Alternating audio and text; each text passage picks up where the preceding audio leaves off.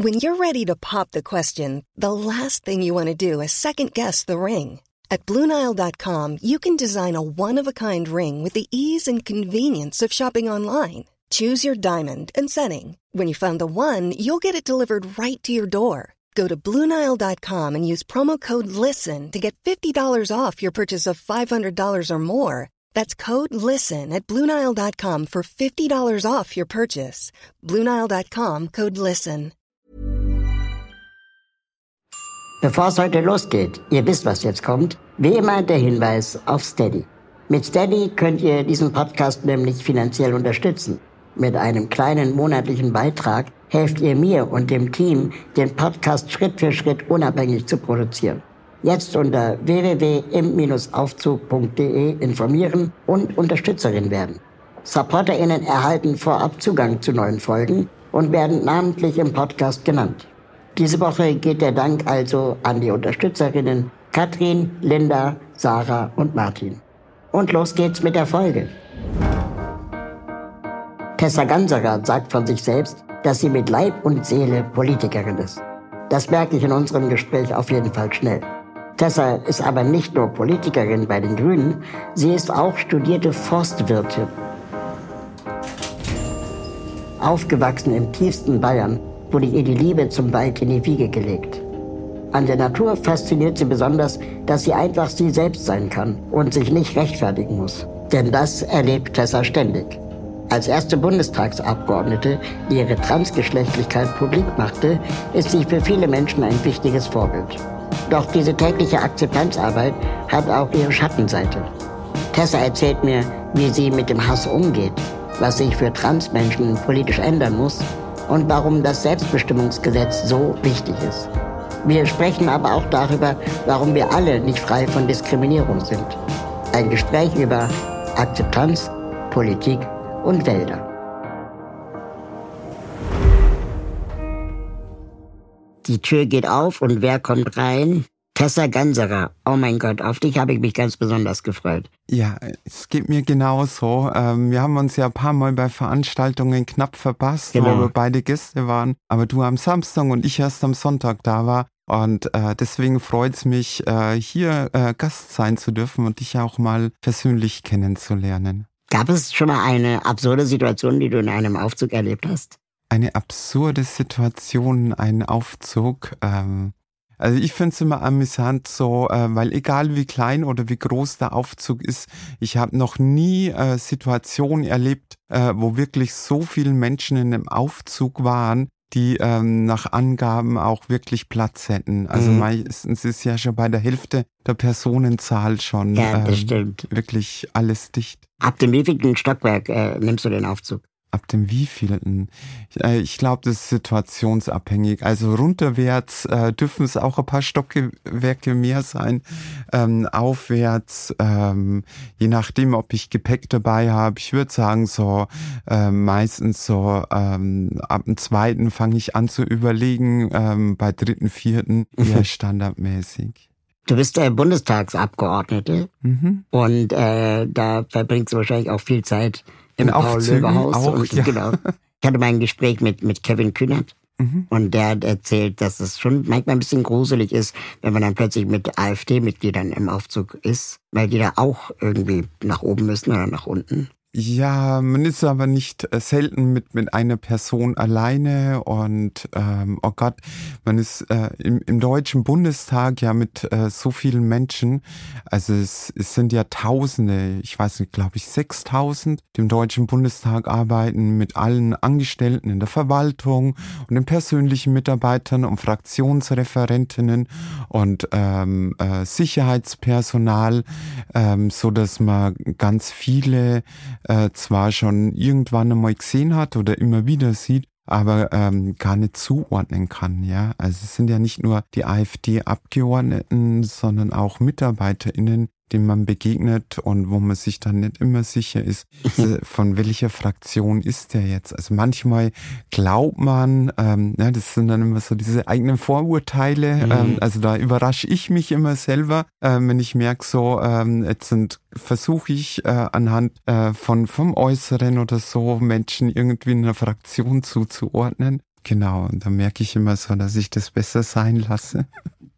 Und deine Schwerpunktthemen sind Umwelt und Klima? Ja, äh, als Mitglied äh, im Umweltausschuss, also im Ausschuss für Umwelt, Verbraucherschutz und nukleare Sicherheit. Nukleare Sicherheit ist mhm, alles genau. So in einem Pott äh, geworfen? Ja, äh, also ähm, die ganze Atomaufsicht mhm. äh, ist im Umweltministerium angesiedelt ähm, und deswegen werden diese Themen auch im Umweltausschuss behandelt. Also Endlagersuche und das ähm, Ganze. Und daneben bin ich, ähm, darf ich für für meine Fraktion auch im Parlamentarischen Beirat für nachhaltige Entwicklung mitarbeiten, mhm. wo ich finde, das ist ein ein riesen Themenfeld, aber eine äh, umso wichtigere Aufgabe. Also es geht, denke ich, so vereinfacht gesagt beim Thema nachhaltige Entwicklung darum, allen Menschen ein gutes Leben in Würde zu ermöglichen und das auch äh, für kommende Generationen sicherzustellen. Das heißt, Nachhaltigkeit bezieht sich nicht nur auf Umweltfragen, sondern auch äh, auf Fragen der sozialen Gerechtigkeit? Natürlich, genau. Also es gibt von der U N äh, die ähm, äh, siebzehn Entwicklungsziele, wo soziale Gerechtigkeit, äh, Geschlechtergerechtigkeit äh, neben den Umweltthemen ähm, genauso wichtige Dinge sind. Was ich mich manchmal so frage, wenn, wenn man so große Wörter schwingt wie U N-Konventionen oder, keine Ahnung, das Grundgesetz und so, wenn das doch eigentlich schon alles seit Jahren oder Jahrzehnten in Papier festgeschrieben wurde, warum dauert es dann so lange, zum Beispiel auch in der Frage der Geschlechtergerechtigkeit, bis sowas dann implementiert wird in den Ländern, Staaten, die das schon vor Jahrzehnten unterschrieben haben? Das ist eine gute Frage. Also wenn wenn wenn du die Antwort findest, dann verrat sie mir bitte, ähm, weil dann, dann glaube ich, wären wir schneller fertig mit unserer parlamentarischen Arbeit. Dann bräuchte es eben auch äh, ähm, nicht mehr die Masse an, an politischem Engagement, äh, mhm. wenn es so wäre. Ich glaube so, ähm, das ist halt so die Sache, ähm, die, die man, äh, es gibt ja dieses buddhistische Sprichwort, ähm, und so halt, äh, ähm, die, die, die Mut, die eine Entschlossenheit haben, die Dinge äh, zu ändern, die man ändern kann, äh, die Gelassenheit, äh, Dinge, die man nicht ändern kann, hinzunehmen und die Weisheit, äh, zwischen beiden zu unterscheiden. Und ähm, ich glaube, es ist halt so, ähm, dass Dass, dass wir feststellen müssen, dass die Gesellschaft und die Politik, es wird immer so sehr schnell verallgemeinert, die Politik, und die sind ja alle gleich, ähm, dass das halt mitnichten der Fall ist, ja, dass es schon einen Unterschied macht, vor wer gerade regiert, wer die Entscheidungen trifft. Und ähm, ich habe Achtung vor, vor allen ähm, demokratischen ParlamentarierInnen und ähm, äh, würde niemanden unterstellen, dass er von vornherein, also nicht Demokratinnen, ähm, dass er irgendwelche schlechte Dinge ändern möchte, ja, aber ähm, die Ziele sind nicht immer deckungsgleich und vor allem die Wege, wo Menschen hinwollen oder wie sie dorthin kommen wollen, ähm, da verfolgen manche vielleicht unterschiedliche Ziele und es gibt halt so viele verschiedene Interessen, ja, ähm, es sind nicht nur Sozialverbände, Umweltorganisationen, sondern natürlich auch ähm, Wirtschaftsunternehmen, äh, die ihre Interessen vertreten, ähm, versuchen so Ähm, diese Interessen dann auch irgendwo politisch irgendwo Unterstützerinnen zu finden. Und es ist eine gewisse Gleichzeitigkeit, die stattfindet. Ja? In dem Maße, äh, wie wir uns um soziale Gerechtigkeit bemühen, für gutes gesellschaftliches und diskriminierungsfreies Miteinander, ähm, gibt es heute in dieser Gesellschaft auch Menschen äh, mit einem regelmen- regelrechten Hass ähm, und äh, die, die äh, gruppenbezogene Menschenfeindlichkeit propagieren äh, oder Wirtschaftsverbände, die versuchen, für sich möglichst viel rauszuholen. Und ähm, das, glaube ich, macht es deswegen so schwierig. Ähm, deswegen, glaube ich, brauchen manche Dinge heute so lange, wie sie brauchen. Das heißt nicht, dass ich mich damit zufrieden gebe oder damit abfinde, sondern ich glaube, das, das braucht halt so ähm, dieses Erkennen, damit man bei seiner ganzen Arbeit nicht verzweifelt, weil manchmal ist es zum Haare raufen. Also ich, ich habe das Gefühl, dass seit ich jetzt im Deutschen Bundestag bin, ähm, regelmäßig so Déjà-vus erlebe, äh, weil wir jetzt gerade Dinge verhandeln, Dinge entscheiden, ähm, die vor zwanzig Jahren, als ich bei den Grünen Mitglied geworden bin, schon Thema waren. Aber da waren heute die Grünen zwischendrin sechzehn Jahre in Opposition mhm. und die Dinge sind heute nicht angegangen worden ähm, und sind heute noch nicht gelöst und erfordern heute jetzt heute Entscheidungen, obwohl wir schon seit zwanzig Jahren wissen, dass es notwendig ist. Mhm. Ich habe mal ähm, in der Schule noch, äh, da hat mir einen sehr guten Politiklehrer, und der hat mal gesagt, dass das Tragische an der deutschen Politik ist, dass ähm, wenn, sagen wir mal, die, die Ungerechtigkeiten in einem Land so groß sind, dann gibt es in der Regel einen Wechsel der Regierung. Die Konservativen verlieren, dann kommen die Sozialdemokraten mit mit den Grünen oder mit den Linken, je nachdem, oder der F D P zusammen. Ja, die machen dann die Politik, machen aber die unliebsamen Entscheidungen, die gemacht werden müssen, weil das war ja das Land quasi ähm, den Bach runtergegangen.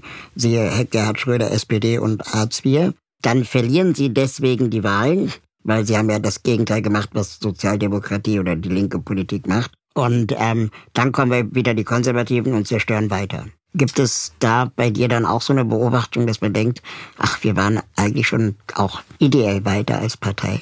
Na, ich glaube nicht, wir waren ideell weiter, sondern es ist definitiv so, dass ich, dass wir als Partei, als Fraktion weiter möchten, äh, wie äh, es wir in, äh, in diesem Koalitionsvertrag vereinbaren mhm. konnten. Ähm, dass uns natürlich, äh, wie du sagst, so unvorhergesehen ist, wie der Ukraine-Krieg nochmal vor ganz neue Herausforderungen stellt, auf die man Lösungen finden muss. Aber es heute ähm, zum zum Regieren ähm, jetzt momentan eben ein Dreierbündnis benötigt und es eben nicht so ist, dass wir uns in allen Dingen hundertprozentig einig sind.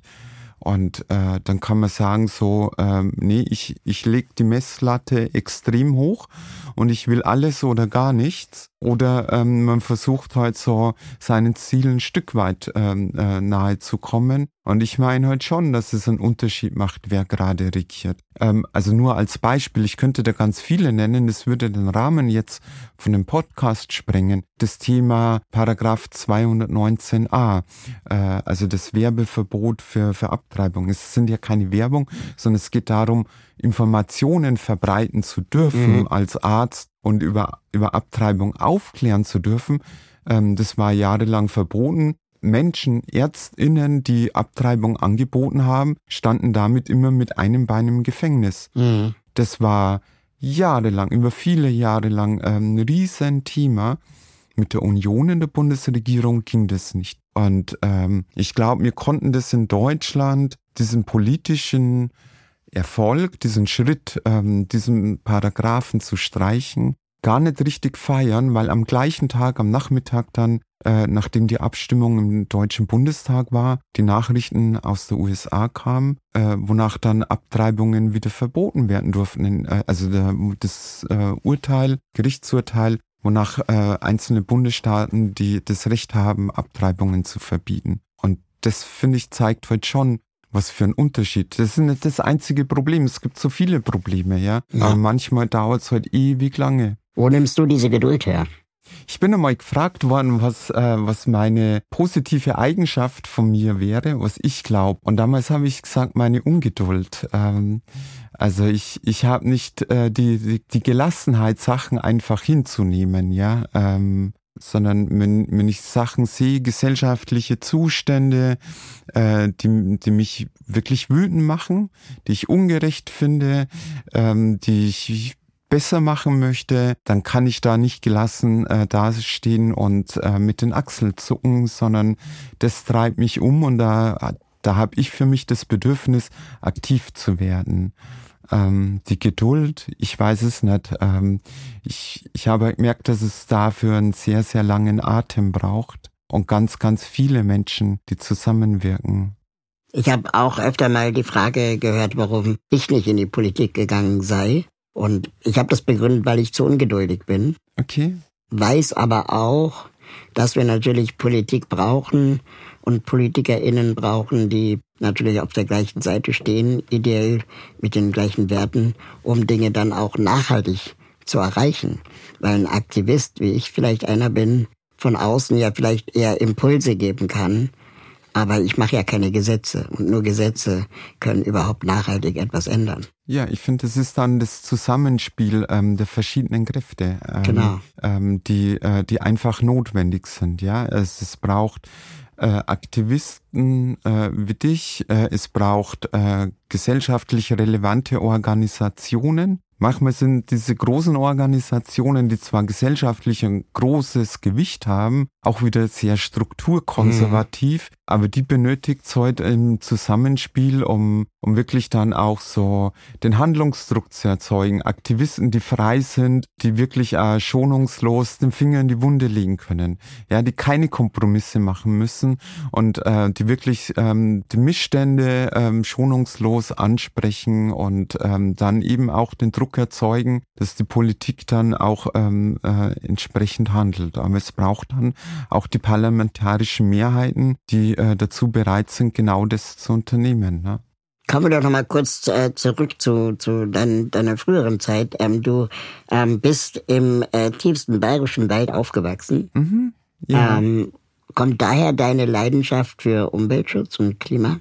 Ich denke ja, also es, äh, ich würde es äh, so beschreiben, äh, dass mir die Liebe zum Wald förmlich in die Wiege gelegt wurde.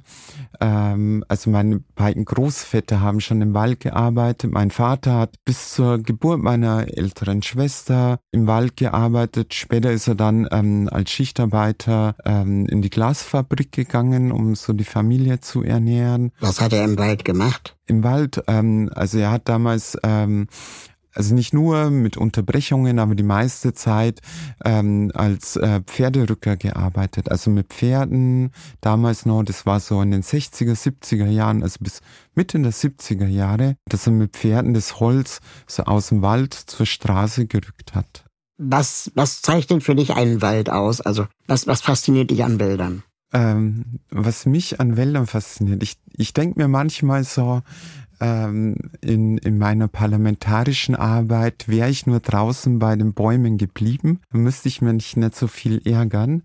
Äh, was mich fasziniert ist, ähm, dass, äh, dass die Natur, äh, Tiere und Pflanzen keine Meinung über uns haben, ja. Dass ich da für mich selber äh, draußen in der Natur, und ich lieb's vor allem alleine dann zu sein, dass ich nicht in Frage gestellt werde, äh, mich nicht rechtfertigen und erklären muss, sondern dass ich einfach sein kann, ja, und das, das in Ruhe, also in Ruhe, es ist ja nicht Ruhe, also wenn man da mal bewusst sich irgendwo raussitzt, jetzt im Frühjahr, Das, das äh, Konzert äh, der Singvögel, äh, das, das Rauschen des Windes in den Bäumen.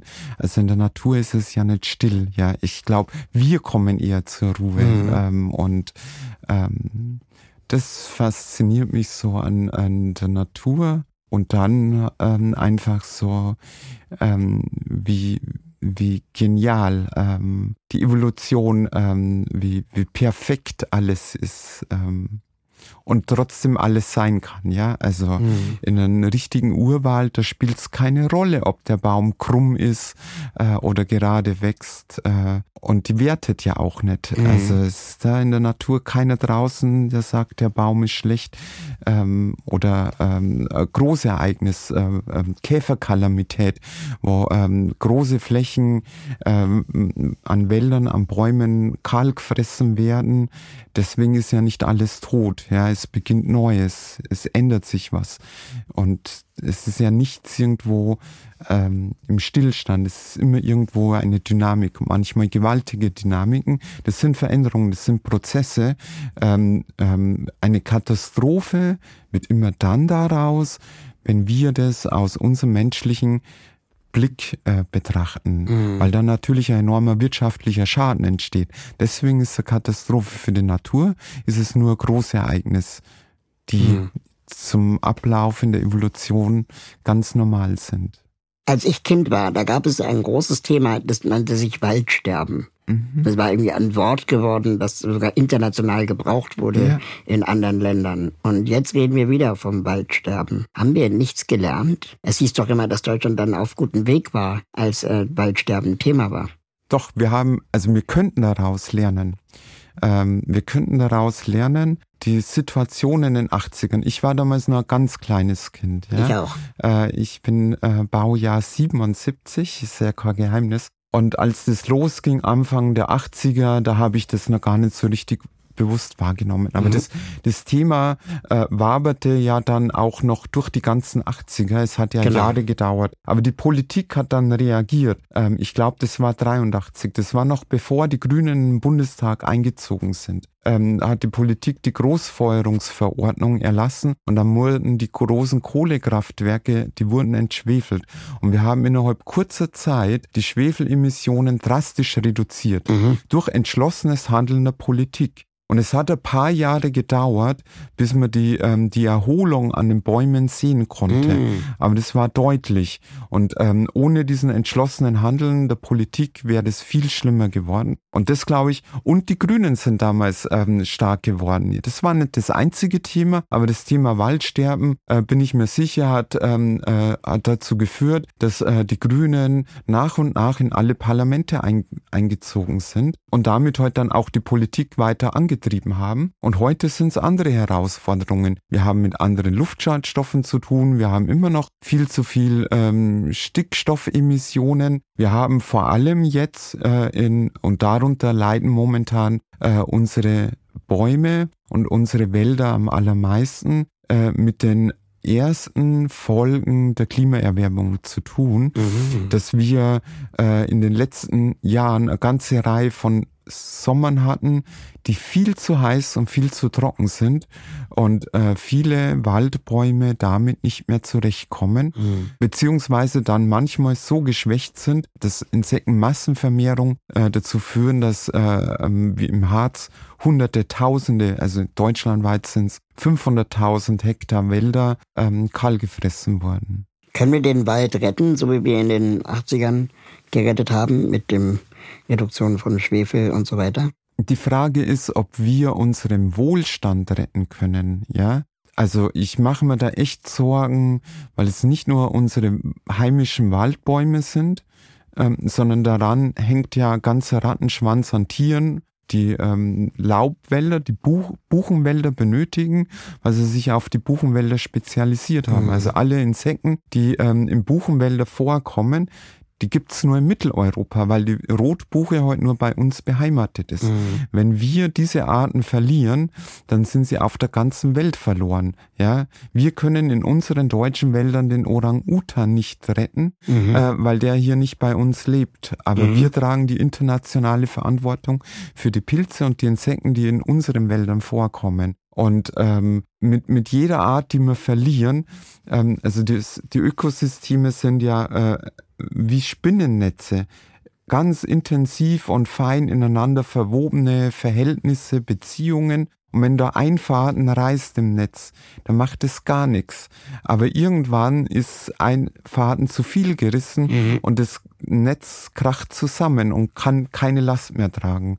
Und so ist es auch mit unseren Ökosystemen und deswegen ist dieser massive Ähm, dieses massive Artensterben echt ähm, eine große Gefahr, weil damit die Stabilität der Ökosysteme verloren geht. Und diese Ökosysteme heute die Grundlage für unsere Ernährung und für unseren Wohlstand, für unsere Gesellschaft sind. Ähm, und deswegen mache ich da ähm, mir mehr Sorgen über, über die menschliche Zivilisation ähm, als äh, über die, ähm, die Natur. Also irgendwas wird passieren, irgendwas wird, ähm, wird zurückbleiben. Und ähm, in, in ein, zwei Millionen Jahren, da lässt sich die Natur was Neues, vielleicht was Vernünftigeres mit dem Menschen einfallen. Keine Ahnung. Ja, ähm, ja. Äh, sondern wirklich. Es ist dramatisch, ne? Das sollte nicht zu Phlegmatismus verleiten, ähm, sondern ähm, wirklich eigentlich zu erkennen, es geht um uns, es geht nicht, wir, wir retten die, wir müssen die Arten nicht retten, weil dann die Natur ähm, am Spiel steht, sondern letztendlich spielen wir mit unserem Wohlstand, mit unserer Zivilisation. Natürlich haben aber jede Art äh, einen Eigenwert, ja. Das finde ich total spannend, weil dieser Alarmismus, den wir ja seit, keine Ahnung, seit ich lebe, in Bezug auf Klima der wird ja immer lauter und immer nach. Aber zu Recht. Zu Recht, zu Recht natürlich, also genau. Es ist dramatisch. Ähm, wir, wir sehen das ja äh, bei uns in Deutschland, ähm, die, die Trockenheit der Böden, Wasserknappheit, ja, ähm, das, äh, das Ernten vertrocknen, das äh, Wälder absterben. Ich kann das in Geld berechnen. Das genau. ist ein dramatischer volkswirtschaftlicher Schaden. Dafür kann ich ganz viel Naturschutz- und Klimaschutzmaßnahmen finanzieren, wenn ich den volkswirtschaftlichen Schaden, den wir jetzt schon verursachen, und wir leben in der gemäßigten Zone. Die Folgen der Erderhitzung, die wir jetzt schon verursacht haben, in Afrika, in der Sahelzone, wo ganze Landstriche unbewohnbar werden, mhm. äh, wo in Zukunft ähm, die Wüste weiter fortschreitet. Das ist ja noch viel dramatischer, äh, wo, wo Menschen in, im, äh, im, im Mekong-Delta, Millionen von Menschen, die die, die Heimat verlieren, äh, weil, weil der Boden, weil die Landschaft überschwemmt wird aufgrund ähm, des ansteigenden Meeresspiegels. Das ist, und, und da müssen wir Antworten finden. Also ich finde, ähm, die, äh, die deutliche Warnung vor, vor dem, was da kommt, das ist kein, keine übertriebene Hysterie, ja, weil es hier um uns Menschen geht. Genau, da, da, da stimme ich dir total zu. Ich frage mich, ob man vielleicht von der Erzählung her auch es erzählen könnte, dass man sagt, äh, wir müssen im Prinzip folgende Schritte machen und dann wäre das Problem gelöst. Wenn man jetzt sagt, okay, eigentlich so das Ja, es sind vielleicht Milliarden, aber wir können mit folgenden Schritten in den nächsten fünf Jahren folgende Probleme gelöst haben. So ein Ansatz, der, der Hoffnung gibt. Ja, ähm, es würde mir teilweise auch ein bisschen näher liegen als äh, nur das Dramatische, weil mhm. ich finde, so, so dramatisch wie die Entwicklung ist, ähm, so, so wenig sehen wir. Also m- wir sehen ja jetzt gerade erst einmal die Spitze äh, genau. des Eisberges. Da kommt ja noch viel Schlimmeres auf uns zu. Selbst, selbst wenn wir jetzt noch versuchen, die Kurve zu kriegen, wird es weiter schlimmer werden. Genau. Ähm, und ähm, ich, ich glaube, das ist ein grundsätzlich menschliches Problem, dass wir exponentielles Wachstum uns nicht vorstellen können. Mhm.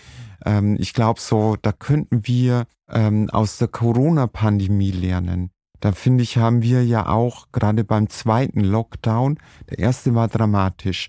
Dann kam der Winter zwanzig einundzwanzig und die Politik wollte so einen harten Lockdown vermeiden. Wir haben Schritt für Schritt Maßnahmen ergriffen, mhm. ähm, um Kontakte zu reduzieren. Mhm. Ähm, und die haben nicht ausgereicht, weil, mhm. äh, weil wir äh, uns immer nur hinter dem exponentiellen Wachstum bewegt haben. Und deswegen kamen wir da so lange nicht aus dem Winter. Und das, glaube ich, ist halt ein menschliches Problem, dass wir so exponentielle Entwicklungen unterschätzen und dass wir deswegen keine Vorstellung haben, was uns an Klimaveränderung ähm, durch die, ähm, die Erderwärmung passieren wird und was das für Auswirkungen auf unser Leben haben wird. Mhm. Und ähm, ja, wie dramatisch waren die Bilder der, der Überschwemmungen, der Hochwässer. Wie, wie schlimm ist es für Menschen heute noch dort, wo, wo noch nicht alles wieder aufgebaut ist. Die meisten Menschen sind davon nicht betroffen. Ja, und machen einfach weiter. Machen weiter wie bisher, genau. Und ähm, da ähm, eine Erzählung zu finden, die wirklich allen Menschen deutlich macht, worum es eigentlich geht und alle Menschen auch mitnimmt, ja, das, glaube ich, ist noch die große Herausforderung.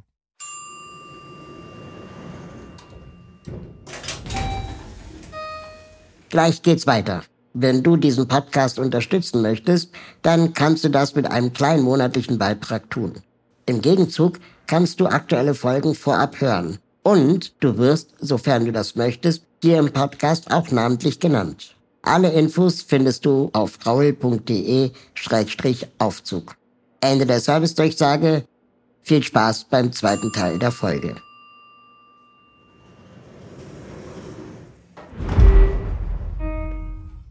Ist das der Grund, warum du Politikerin geworden bist? Politikerin geworden, aber wenn es so einfach wäre.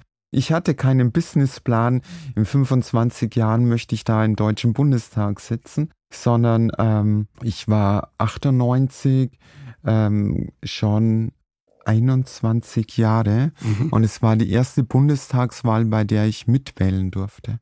Und damals hatten wir heute sechzehn Jahre Helmut Kohl und ich dachte, das ist mehr als genug. Ähm, und ähm, ich mache ich mach in der Tat, seit ich bei den Grünen bin, ähm, bearbeite ich Umwelt- und Naturschutzthemen. Aber das ist nicht der Grund, warum ich Mitglied geworden bin. Ich wollte ähm, eine, eine Politik, ähm, die Ja, ich, ich wollte einen gesellschaftspolitischen Aufbruch, ähm, ähm, der so diese verstaubte Bonner Republik hinter sich lässt, mhm. ja, äh, für besseres gesellschaftliches Miteinander, ähm, auch sozial gerechter. Ist dann nicht alles so rosig äh, geworden unter Rot-Grün, wie ich es mir vorgestellt hätte. Und wir haben bei weitem nicht alles erreicht. Ähm, aber das war ähm, für mich auch so der ganz große Antrieb, auch politisch aktiv zu werden. Ähm, ich hatte in ähm, Anfang der neunziger ähm, diese Bilder gesehen, ähm, wo ähm, in, in, in den neuen Bundesländern äh, geflüchtete Heime brannten. Und das fand ich schrecklich. Ähm, und ähm, das waren somit äh, die Impulse, die, die mich politisch aktiv haben werden lassen. Kannst du dich an das Gefühl erinnern, als du das erste Mal dann im Bundestag gesessen hast? Ja, ja, kann ich noch. Was war das für ein Gefühl? Aufbruch oder jetzt fängt die Arbeit erst an? War sehr, sehr gemischt. Ähm, sehr, sehr gemischt, weil ich zum einen ja schon acht Jahre im Bayerischen Landtag war.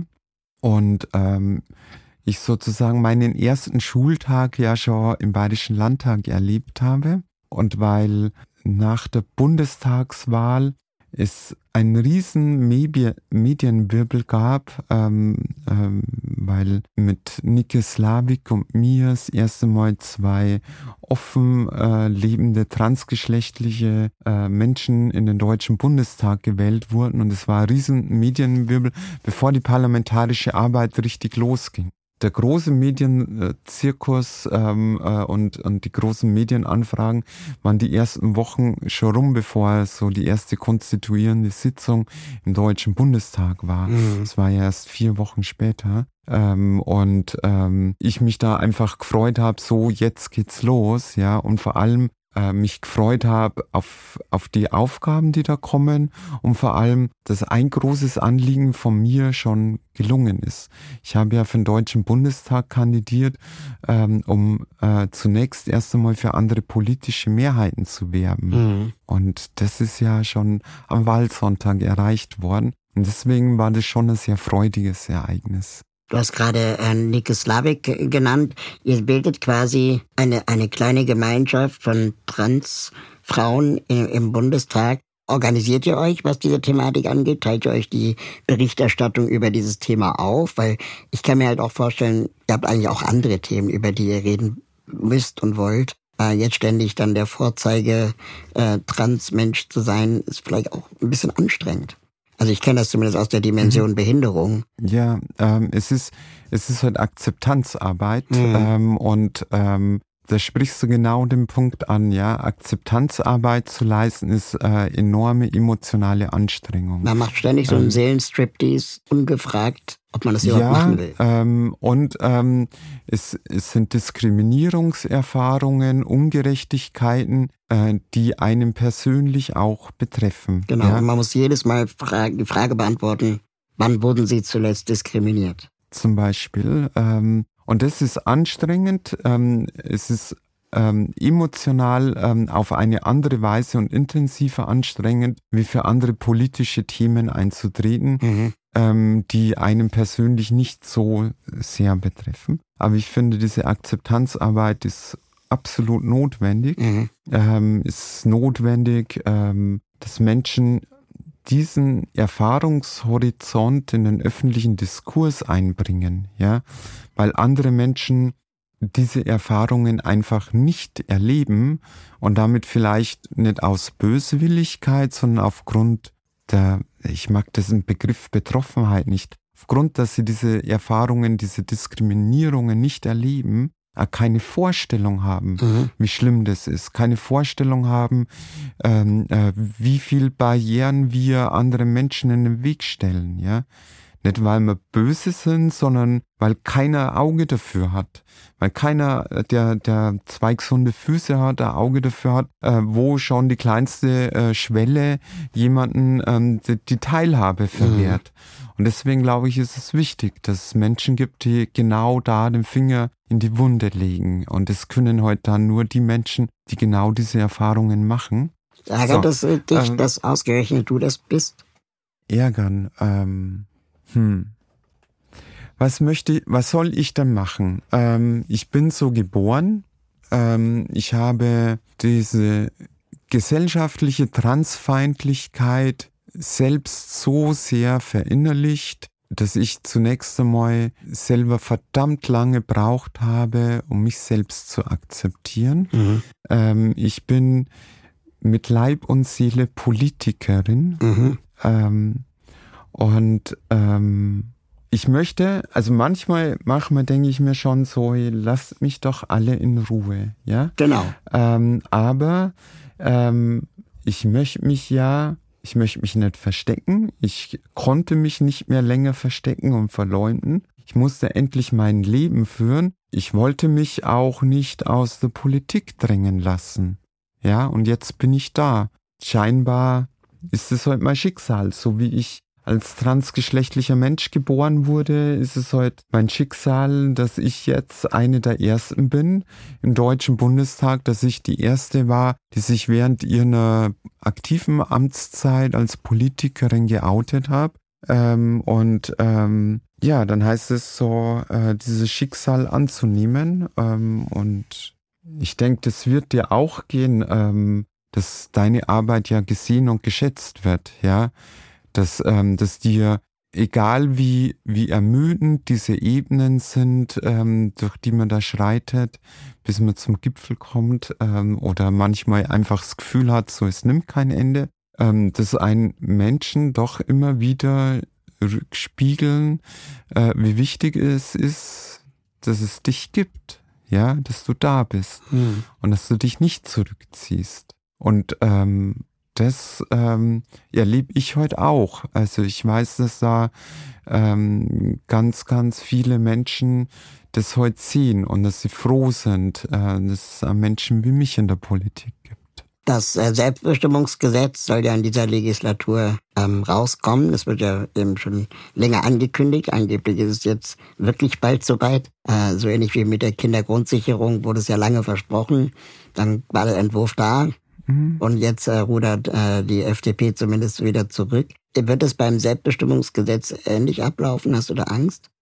Nee, ähm, es, es, es grämt mich, ähm, dass es jetzt die letzten Monate da Verzögerungen gab, ähm, weil aufgrund dieses Gesetzes Menschen draußen leiden, ja, weil, ähm, weil sie äh, entweder, ähm, so wie ich, ähm, keine amtliche Personenstandsänderung vornehmen haben lassen und sich deswegen im Alltag immer wieder erklären und rechtfertigen müssen und demütigende Situationen erleben, oder weil sie sich einem demütigenden, entwürdigenden Verfahren unterziehen müssen, damit es endlich ein Ende hat äh, mit der ständigen Erklärung und Rechtfertigung. Ähm, und das grämt mich sehr, dass es da jetzt so lange gedauert hat, ähm, aber ich, äh, ich bin mir da sicher, ähm, dass das am Ende äh, wirklich ein gutes Gesetz wird, ähm, und dass wir dieses Gesetz, das entwürdigende transsexuellen Gesetz, das von Anfang an Unrecht war, endlich beerdigen äh, und wirklich allein so, der Name. Ja, ist ja schon problematisch. Ähm, genau, ähm, aber es ist dieses, dieses ganze Verfahren, es ist nicht nur problematisch, es ist entwürdigend. Total. Dass ein Richter darüber entscheidet, ähm, ob ein Mensch von diesem Staat so anerkannt und akzeptiert wird, wie er ist. Ähm, dass man sich dafür ähm, wirklich äh, in psychologischen Gutachten psychisch nackig machen muss, dass man sich übergriffige Gef- Fragen gefallen lassen muss. Das ist einfach so gegen die mhm. Menschenwürde. Ähm, und deswegen ist es einfach sowas an der Zeit, ähm, dieses Gesetz äh, durch ein Selbstbestimmungsgesetz zu ersetzen, so wie es um uns rum zahlreiche europäische Länder ja bereits längst beschlossen haben. Also wir sind da nicht die Vorreiter, was äh, die Menschenrechte von queeren, von transgeschlechtlichen Menschen anbelangt. Wir haben eher in Deutschland sechzehn Jahre gesellschaftspolitischen Stillstand erlebt und holen das jetzt nach, was andere Länder bereits teilweise vor Jahren schon umgesetzt haben. Für viele bist du, wenn man so im Internet äh, liest, auch äh, ein, ein, äh, ein Vorbild, ein, eine Inspiration. Ich bin da auch über das Thema äh, Gerechtigkeit von äh, marginalisierten Menschen äh, überhaupt äh, darauf aufmerksam geworden, dass das gerade ein, ein wichtiges Thema ist für, für Transmenschen. Gleichzeitig erlebst du es wahrscheinlich auch stärker als ich, Hass im Internet. Ähm, also schlimmste Anfeindungen, die ich auch erlebe, aber wahrscheinlich in, einer, in einem anderen Ausmaß. Ich will gar nicht auf den einzelnen Fall jetzt eingehen, sondern ich will wissen, Ähm, weil das ist etwas, was mich sehr stark beschäftigt. Bist du jemals juristisch durchgekommen bei einer Anzeige äh, einer Diffamierung im Netz? Ja, mehrmals und ich, äh, ich kann es gar nicht mehr zählen, äh, weil ich äh, bei vielen Strafanträgen, die ich stelle, äh, letzte Woche waren es am Montag zweiunddreißig, die ich unterschrieben habe. Es sind diese Woche mit Sicherheit wieder ganzer Stapel dazukommen. Ich war heute noch nicht im Büro. Unfassbar. Ähm, und äh, ich bekomme äh, von ganz vielen dann auch keine Nachricht, ob das Verfahren eingestellt wurde. Ja, mittlerweile eine ganze Reihe, ähm, die ähm, teilweise, weil sie ähm, sich bisher noch nichts zu Schulden kommen haben lassen, weil sie die Tat eingestanden haben, das Verfahren dann gegen eine Bußgeldzahlung eingestellt wurde. Ähm, aber ich habe es nicht mehr gezählt, ich habe da keinen Überblick mehr. Das, was bei mir aufschlägt und ich ich durchforste, ich komme nicht dazu, ja. ähm, also ich musste, und das schränkt heute echt ein, ich muss äh, auf Facebook zum Beispiel äh, die Kommentarfunktion abstellen, weil ich sonst nicht mehr fertig werde. Ähm, mhm. Also ich kann ich kann ja ähm, wirklich ähm, teilweise volksverhetzende, menschenfeindliche Kommentare, persönliche Beleidigungen, Drohungen, die kann ich ja nicht einfach stehen lassen. Nee, natürlich nicht. Und die einfach nur zu löschen, also das, das macht es ja nicht wieder gut. Mhm. Ja. Ich kann ja, ich kann ja auch nicht rausgehen auf die Straße, einen Menschen ins Gesicht schlagen und dann ihm über die Wange wischen und sagen so, jetzt ist wieder ungeschehen, ja. Also löschen macht das nicht wieder gut, sondern da hat jemand, ähm, der sich wirklich eindeutig ähm, beleidigend, drohend ähm, und, ähm, und menschenverachtenden Hass äh, äußert, ähm, der begeht da Unrecht ähm, und ich, ich möchte, dass solche Menschen dann halt auch belangt werden, ja. Und es macht heute Arbeit und ähm, dafür habe ich die Kapazitäten nicht. Und deswegen musste ich äh, zum Beispiel bei Facebook die Kommentarfunktionen einschränken und ich kann ich kann an, gar nicht alles verfolgen, was sonst noch auf anderen Plattformen mhm. stattfindet. Aber das, was bei mir direkt einschlägt ähm, äh, und was offensichtlich strafrechtlich relevant ist, bringe ich konsequent zur Anzeige. Das ist notwendig, nicht weil ich irgendwie ähm, äh, andere Menschen was Böses möchte, sondern das, glaube ich, ist einfach, nein, ich bin der Überzeugung, dass es notwendig ist, egal ob die TäterInnen ermittelt werden können oder nicht. Es ist einfach notwendig, um gesellschaftlich dieses Ausmaß auch deutlich zu machen. Was ich, genau den Punkt, auf den will ich nämlich hinaus. Was macht das mit dir an deinen Glauben an den Rechtsstaat? Und was macht es mit den TäterInnen, die ziemlich sicher sein können, dass ihnen nichts passiert? Also, ähm, nichts passiert, ähm, nee, ähm, da darf sich keiner und keine sicher sein. Es passiert was, ja? Wir sind in keinem rechtsfreien Raum und auch das Internet ist kein rechtsfreier Raum. Ähm, und es soll und darf sich keiner sicher sein, dass ihm keine Strafe ereilt. Und Ich habe äh, durch diese Verfahren für mich, nicht nur für mich, sondern auch für andere Menschen sichtbar gemacht, ähm, dass Hass, Hetze, Beleidigungen, Bedrohungen Unrecht sind. Mhm. Und dass wir den Rechtsstaat auf unserer Seite wissen. Jetzt weiß ich um ähm, meine privilegierte Situation, dass ich MitarbeiterInnen habe, die mich damit unterstützen. Ich weiß, ähm, dass ich äh, die Sachen auch bei der Bundespolizei im Deutschen Bundestag melden kann, die da anderes Bewusstsein haben. Ähm, ich, ähm, ich, ich, ich kann... Aber fühlst ich, du dich geschützt? Geschützt. Also geschützt würde ich mich finden, wenn äh, wir in einer Gesellschaft leben würden, äh, wo ich äh, keinen solchen Hass erleben muss. Ja, also dass jemand im Nachgang für für seine Beleidigungen und seine Drohungen bestraft wird, hat mich ja nicht geschützt, ja, das sondern das erzeugt Gerechtigkeit. Ja? Oder fühlst du dich ähm, gerecht? Äh. Ähm, und ähm, ich finde, ja, ähm, diese, ähm, diese Verfahren, und wenn, äh, wenn ich mitbekomme, dass jemand, dass der Täter ermittelt werden konnte und dass der dann auch ein, ein Urteil, eine Strafe bekommt, dann finde ich, ist ist für mich ähm, äh, die Bestätigung, dass ich den Rechtsstaat auf meiner Seite weiß. Ähm, und ähm, dass, ähm, dass Hass in dieser Gesellschaft nicht einfach hingenommen wird, dass man das nicht hinnehmen muss. Ich weiß heute, dass es enorme Kraftaufwand kostet, ähm, das dann auch aufzuarbeiten, weil es im Prinzip ja ähm, von, von einem nochmal verlangt, dass man sich mit dem nochmal weiter beschäftigt. Ja, ja klar. Trotzdem, ähm, ich, ich kann keinen verurteilen. Ich, ich weiß um die drastische Situation, dass rund neunzig Prozent der Hasskriminalität gar nicht zur Anzeige gebracht wird. Und ich finde das furchtbar. Ich finde das furchtbar, dass Menschen damit alleine gelassen werden. Ähm, und ähm, ich weiß es nicht, wenn ich irgendwas dazu beitragen kann, ähm, äh, Menschen zu ermutigen, dass sie das nicht runterschlucken, dass sie ähm, wirklich auch ähm, sich Hilfe und Unterstützung äh, holen und ähm, dass sie hier dafür sorgen, ähm, dass äh, der Rechtsstaat ähm, eben auch ähm, dafür sorgt, ähm, dass sowas nicht ungestraft bleibt, ja, dann glaube ich, hätte ich mit, äh, mit dem auch was erreicht, ähm, mit dem, was da an Hass und Hetze auf, ja, ich mich auseinandersetzen muss. Was muss politisch noch geschehen, jenseits der Rechtsdurchsetzungsthematik, die wahrscheinlich auch immer noch zu, zu gering ist, ähm, um die Situation für Transmenschen in Deutschland zu verbessern?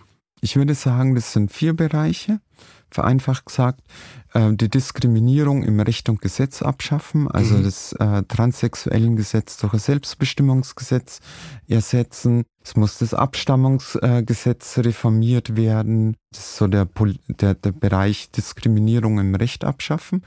Dann ähm, äh, würde ich sagen, äh, für gesellschaftliche Akzeptanz werben. Weil ich finde, so ähm, vieles beruht halt auf Vorurteilen, weil wir in dieser Gesellschaft so hineingeboren wurden, weil ähm, dieses Thema lange Zeit ähm, tabuisiert und stigmatisiert wurde und sich deswegen auch Vorurteile weit verbreiten konnten. Und deswegen ist es nicht nur Aufgabe der Betroffenen alleine, sich gegen diese Benachteiligung, gegen den Hass zu wehren, sondern es ist eine Aufgabe der gesamtgesellschaftliche, für gutes, diskriminierungsfreies Miteinander zu sorgen. Das beziehe ich ja nicht nur auf Transmenschen, mhm. ähm, aber ähm, da ist eben dann die Aufgabe, auch finanzielle und personelle Mittel bereitzustellen, die diese Akzeptanzarbeit, die Aufklärung leisten. Dritter Punkt, dort wo fehlende Akzeptanz in Ausgrenzung, in Beleidigung, in Bedrohung, in körperliche Gewalt umschlagen, da muss der Staat sich schützend an die Seite der Betroffenen stellen. Ähm, und äh, da müssen äh, ähm, Täter ähm, eben auch äh, wirklich zur Verantwortung gezogen werden. Und der vierte Punkt ist, ähm, dass wir ähm, auch eine bessere medizinische Versorgung benötigen.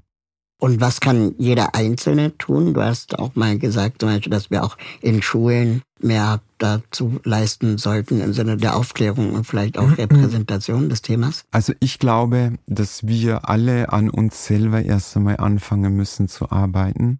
Ich glaube, ich bin auch nicht immer frei, ja, mhm. ähm, dass ich für manche Sachen, für manche Formen der, der Diskriminierung einfach kein, kein Bewusstsein habe, dass äh, wir heute alle in einer äh, prinzipiell ähm, patriarchalen, rassistischen Gesellschaft aufgewachsen sind äh, und, und Vorurteile und, ähm, äh, und Ismen verinnerlicht haben, so subtil, ja, ähm, die wir uns teilweise selber gar nicht bewusst sind. Und dann muss, glaube ich, jeder an sich selber arbeiten, bereit sein, ähm, sich einmal selber zu reflektieren, kritisch zu hinterfragen, dazu zu lernen, auf andere Menschen einzugehen, denen zuzuhören, ja, und dann über, ähm, selber überprüfen, wo bin ich denn noch nicht befreit? Und dort, äh, wo ich die Möglichkeit habe, auch für andere Menschen nochmal einzustehen, das Wort zu ergreifen. Mhm. Ja, nicht nur die Tür aufhalten, wenn jemand ähm,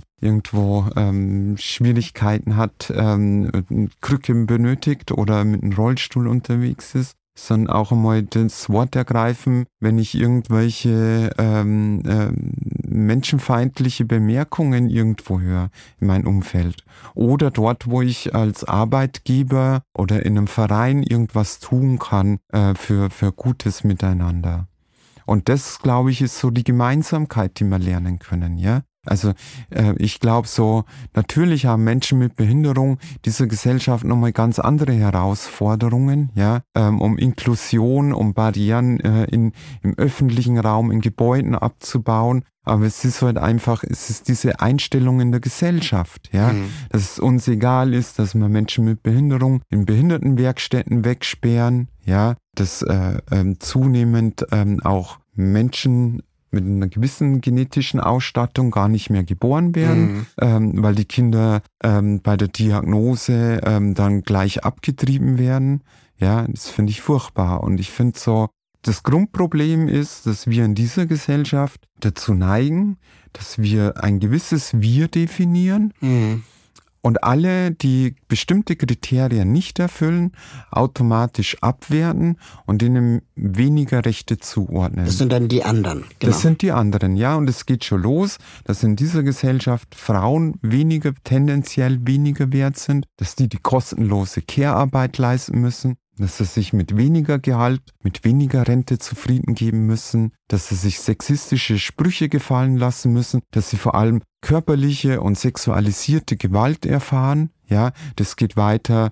Menschen mit offensichtlichem Migrationshintergrund, Menschen mit Behinderung, queere Menschen. Ähm, und, und dahinter steckt doch diese Form der gruppenbezogenen Menschenfeindlichkeit, dass sich manche Menschen herausnehmen, dass sie anderen aufgrund bestimmter Merkmale weniger wertschätzen und das als Rechtfertigung nehmen, um diese Menschen dann auch noch schlecht zu behandeln oder denen sogar Gewalt anzutun. Das ist so das Grundproblem und das, glaube ich, ist die große Gemeinsamkeit, die wir erkennen können, ja, und wo ich glaube, wie stark wären wir, wie stark wären wir, wenn wir das erkennen und wenn wir mal endlich alle zusammenhalten mhm. und das gegenüber der Gesellschaft deutlich zu machen, dann ist es keine kleine Minderheit, kein, kein Randproblem mehr, sondern da geht es um was Grundsätzliches. Wie gehen wir anständig miteinander um? Wie könnte denn da eine gute Aufklärungsarbeit in der Schule beispielsweise aussehen, ohne dass gesagt wird, guck mal, wir haben ja den Raul als Rollstuhlfahrer in der Klasse. Jetzt gucken wir mal alle im Religionsunterricht ziemlich beste Freunde. Ach, wie könnte das aussehen? Ähm, boah, das, also ich, ich glaube, das, das muss halt so auf so vielen Ebenen gleichzeitig passieren, ja. Also ich glaube so diese Inklusion, dass wir Menschen nicht ähm, wegen ähm, körperlichen Behinderungen gleich segregieren von klein auf, sondern dass wir die mitnehmen, ja. Und dass wir versuchen, heute diese Vielfalt auch wirklich zu leben, ja. Ich glaube so, es würde auch was bringen, wenn es uns echt gelingt, wirklich die Menschen aus den behinderten Werkstätten rauszuholen und wirklich auf allen Ebenen in unsere Gesellschaft wirklich zu integrieren, dann wäre eben auch diese gesellschaftliche, diese menschliche Vielfalt plötzlich sichtbar und es wäre nichts Besonderes mehr. Na, es wäre was Besonderes, weil der, der, der Raul im Kindergarten und in der Schule als Lehrer oder als Erzieher mhm. echt super dufte Typ ist, der mir keine Ahnung was beibracht hat. Ja. Und das Gleiche ja dann auch für Kinder mit Migrationshintergrund oder genau. Trans-Kinder. Ja. Was macht ihr in all den ganzen äh, äh, Thematiken, die wir jetzt hier aufgemacht haben? Der Aufzug ist nämlich bald da. Was würdest du sagen, ist ein für dich ein Erfolg gewesen, deiner Arbeit, seitdem du dich politisch engagierst? Du hast vorhin schon gesagt, ähm, alleine, dass du Mehrheiten mitorganisieren konntest, dass ein, ein Regierungswechsel stattfand, könnte schon ein Erfolg gewesen sein. Ach, es ist ja, ich glaube, ähm, das ist eine große Gefahr, dass man sich als Politikerin viel zu schnell, viel zu wichtig nimmt. Mhm. Ähm, ich, es ist, es ist ja nie der Verdienst einer einzelnen Person, ja, sondern ähm, trägt ja so viel äh, zu bei. Andererseits darf man diese Erfolge nicht gering schätzen, weil sonst ähm, sonst verdörrt man, ähm, sonst fragt man sich, w- wieso tut man sich äh, diesen enormen Stress an. Ich habe mich schon wahnsinnig gefreut, als ich damals im Bayerischen Landtag aus der Opposition erreichen konnte, dass ähm, die, die C S U-Regierung endlich Geld bereitstellt, um in ganz Bayern Beratungsstellen für queere Menschen zu finanzieren. Mhm. Ja, ähm, weil, ja, für, für, ich, ich meine so, ich, ich möchte halt, dass wirklich alle ein gutes Leben führen, egal wo sie sind, ja. Und wenn wir feststellen, dass äh, queere Menschen in besonderem Maße, wenn sie im ländlichen Raum geboren sind, ihre Heimat verlassen, natürlich in erster Linie wegen der Berufsausbildung oder wegen Studium, aber wenn sie als zweiten Grund angeben, sie, sie sind äh, in eine Großstadt gezogen, weil sie sich zu Hause nicht ernst genommen, nicht wahrgenommen, nicht geschätzt fühlen, weil sie Angst hatten, dort Ablehnung zu erfahren, dann ist doch was nicht in Ordnung, ja. Und ähm, da muss man halt sehen, dass das Bayern bunter und vielfältiger ist und dass es deswegen flächendeckend Beratungsangebote. Also das war für mich schon ein großer Erfolg, ohne dass ich jetzt sagen konnte, es ist allein mir zu verdanken. Ähm, hier im Deutschen Bundestag, ähm, nun gut, äh, wir haben wir haben äh, den Aktionsplan ähm, äh, für Akzeptanz und Vielfalt ähm, auf den Weg gebracht. Das ist eine Aufgabe, das hat die Bundesregierung gemacht, es wurde im Ministerium erarbeitet, aber dafür hat es die politische Mehrheit benötigt. Äh, wir haben jetzt in diesem Jahr Ähm, äh, de, ähm, die Diskriminierung im, äh, ähm, bei der Blutspende beendet. Wir gehen jetzt, glaube ich, in ein queerpolitisch ereignisreiches Jahr, äh, wo noch vieles weitere ansteht, eben äh, das Selbstbestimmungsgesetz. Ähm, ich habe jetzt am Freitag ein Fachgespräch ähm, zum Thema ähm, Operationsverbot, Schutz äh, von äh, nicht zustimmungsfähigen ähm, Äh, Kleinkindern, ähm, also intergeschlechtliche Kinder, so dass ähm, bis in jüngste Vergangenheit intergeschlechtliche Kinder nach der Geburt oder im frühen Kindesalter operiert wurden, ähm, obwohl es keine lebensnotwendige Maßnahme ist, operiert wurden, weil ihre Genitalien nicht aussahen wie im schulmedizinischen Lehrbuch, ja, und häufig mit sehr ähm, dramatischen, äh, traumatisierenden Erfahrungen, die Menschen ein Leben lang prägen.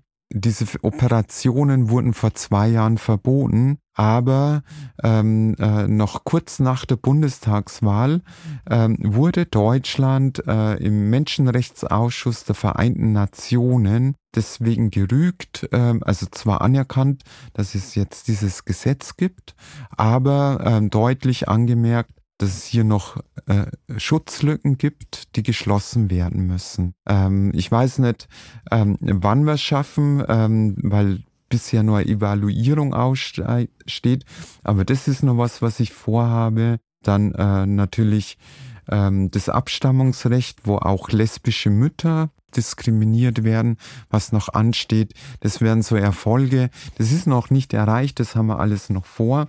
Ähm, aber wir sind ja auch erst äh, noch nicht einmal ganz bei der Mitte der Legislaturperiode. Was ist deine bisherige wichtigste Lektion in der politischen Arbeit?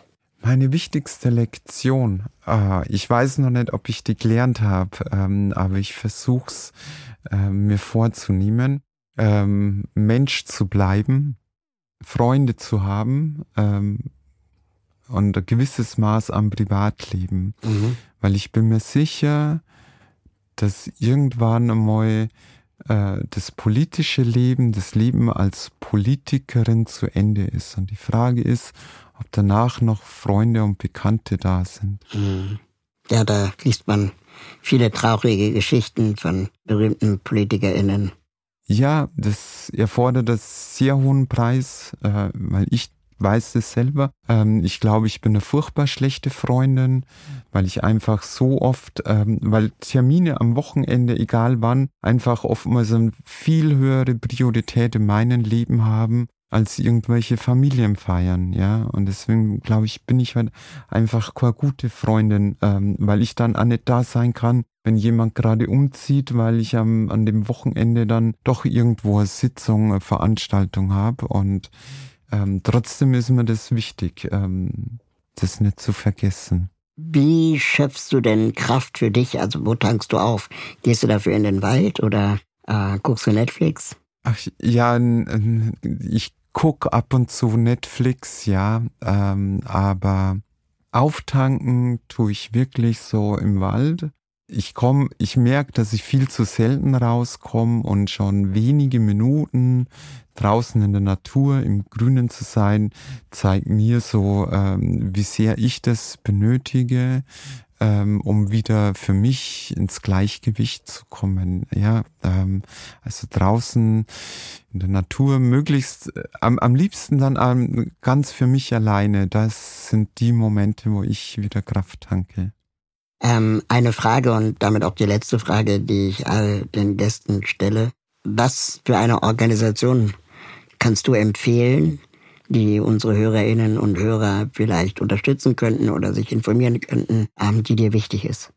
Oh Gott, ah, da bin ich jetzt schlecht vorbereitet. Das ist schwierig, weil es so viele tolle Organisationen gibt. Ähm, hm. Dann sage ich, ähm, jetzt sofort die nächsten Tage ins Schwules Museum in Berlin. Ähm, da ist eine Ausstellung ähm, zu, äh, wie heißt sie, Queering the, äh, Cripping the Queer oder mhm. Queering the Crip. Ähm, die Verbindungen und die Zusammenhänge, Gemeinsamkeiten äh, zwischen Queerness und Menschen mit Behinderung. Und ich finde, das Schwules Museum macht da generell eine super tolle Arbeit, ähm, das unbedingt wert ist, die auch einmal zu unterstützen. Und der Eintritt äh, für diese Ausstellung momentan und diese Ausstellung, das ist das Geld allemal wert und man unterstützt damit eine wichtige Organisation. Ja, wenn ich das nur eine empfehlen darf, dann wäre es jetzt gerade die. Du darfst gerne noch eine empfehlen. Na, lassen wir es, sonst okay. werde ich nicht mehr fertig. Dann äh, regen sich andere auf, warum ich sie nicht genannt habe. Das ist äh, auf jeden Fall eine sehr schöne Empfehlung. Mhm. Ich danke dir, liebe Tessa, dass du zu Gast im Aufzug warst. Danke für die Einladung. Das hat mir, ich habe sehr viel gelernt, hat mir sehr viel Spaß gemacht. Und ich hoffe, wir sehen uns wieder. Unbedingt. Wenn die Tür jetzt aufgeht, wo, wo geht's für dich weiter? Äh, sofort zurück zum Deutschen Bundestag. Ähm. Die Arbeit wartet. Mhm. Okay. Viel Erfolg. Danke. Danke fürs Mitfahren. Wenn ihr mögt und euch diese Folge Spaß gemacht hat, bewertet diese Folge bei Apple Podcast, Spotify oder wo auch immer ihr zuhört. Alle Links zur Folge sowie die Menschen, die mich bei diesem Podcast unterstützen, findet ihr in den Shownotes. Schaut da gerne mal rein. Wenn ihr meine Arbeit unterstützen möchtet, würde ich mich freuen, euch bei Steady zu begrüßen. Mit einer Steady-Mitgliedschaft bekommt ihr exklusive Updates von mir und die Gelegenheit, mich zweimal im Jahr persönlich zu treffen. Im Aufzug ist eine Produktion von Schønlein Media. Ich freue mich auf das nächste Mal, hier im Aufzug.